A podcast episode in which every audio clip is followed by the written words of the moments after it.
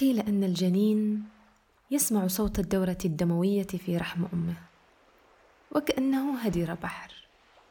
وبعد الولادة يغفو على أي صوت يشبه هذا الهدير الرحمي أي الإيقاع الأول. حسين البرغوثي. مثل الموسيقى والفن حب الطبيعة هي لغة مشتركة يمكن أن تتجاوز الحدود السياسية والاجتماعية. جيمي كارتر.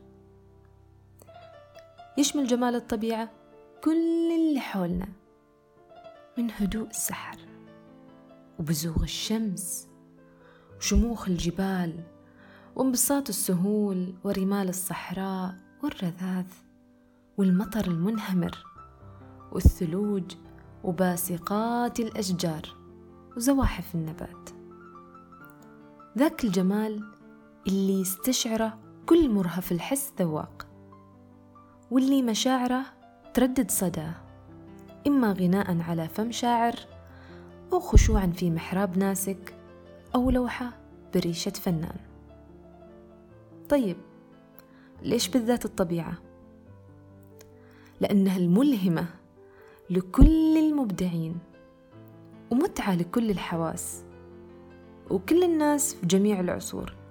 لما تثقلهم تعب الحياة أو يضايقهم تلاحق الأيام أو يحسوا بالملل يخرجون إلى النزهات وفي أحضان الطبيعة. بعيدا عن ضيق الجدران وإغلاق الأبواب يلجؤون إلى الجمال.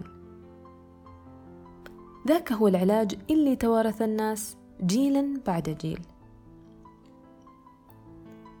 أنا مؤمنة جدا أنه أرواحنا جزء لا يتجزأ من روح الطبيعة ولكل منا صفات تشبه صفات الطبيعة. يعني إحنا دايما لما نتكلم ونقول كن شامخ مثل الجبال ليصل طموحك عنان السماء لا تصير هائج مثل الموج.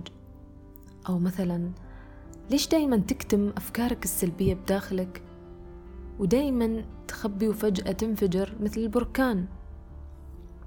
يعني فقط لو أمعنت النظر من حولك ستجد الطبيعة تمدك بدروس لا تعد ولا تحصى. باللي يفيدك ويلهمك لحياتك. رح نعرفها ونفهمها ونتشارك بيها بإذن الله في قناة طبشورة. رح نستمع للألوان ونشاهد العطور ونشم الموسيقى. كل هذا بنتشارك بيه. وإن ما قدرت إنك تشارك بصنع الجمال عليك على الأقل أن تحتفي به. تحياتي أسماء طبشورة.